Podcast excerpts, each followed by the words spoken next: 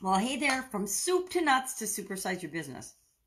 I love this expression from soup to nuts because it summarizes and says to me that there's a process for from the beginning to the end of things. And I am a total process thinker. So maybe that's why I like this expression from beginning to end, from here to there, from now to then, from up top to bottom.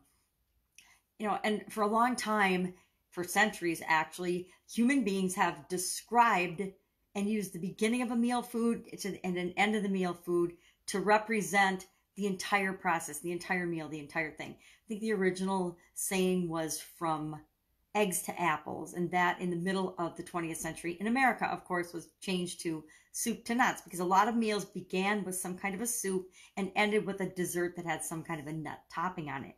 Now, as I think about this, how does this apply to me growing and supersizing my business? Well, our customers look to us to solve problems for them. Solving a problem involves a process.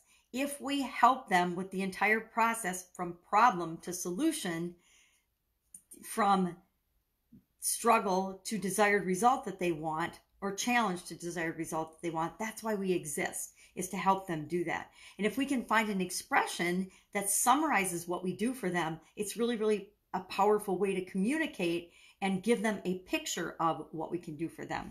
So today I'd like to challenge you to come up with your own from soup to nuts expression. For example, idea to implementation, birth to death, antipasto to espresso, whatever it is that could work for you, but problem to solution to help you express to your customers what it means to supersize their business. That's it. Go out, make it an awesome day, and I'll, of course, be with you tomorrow. Bye.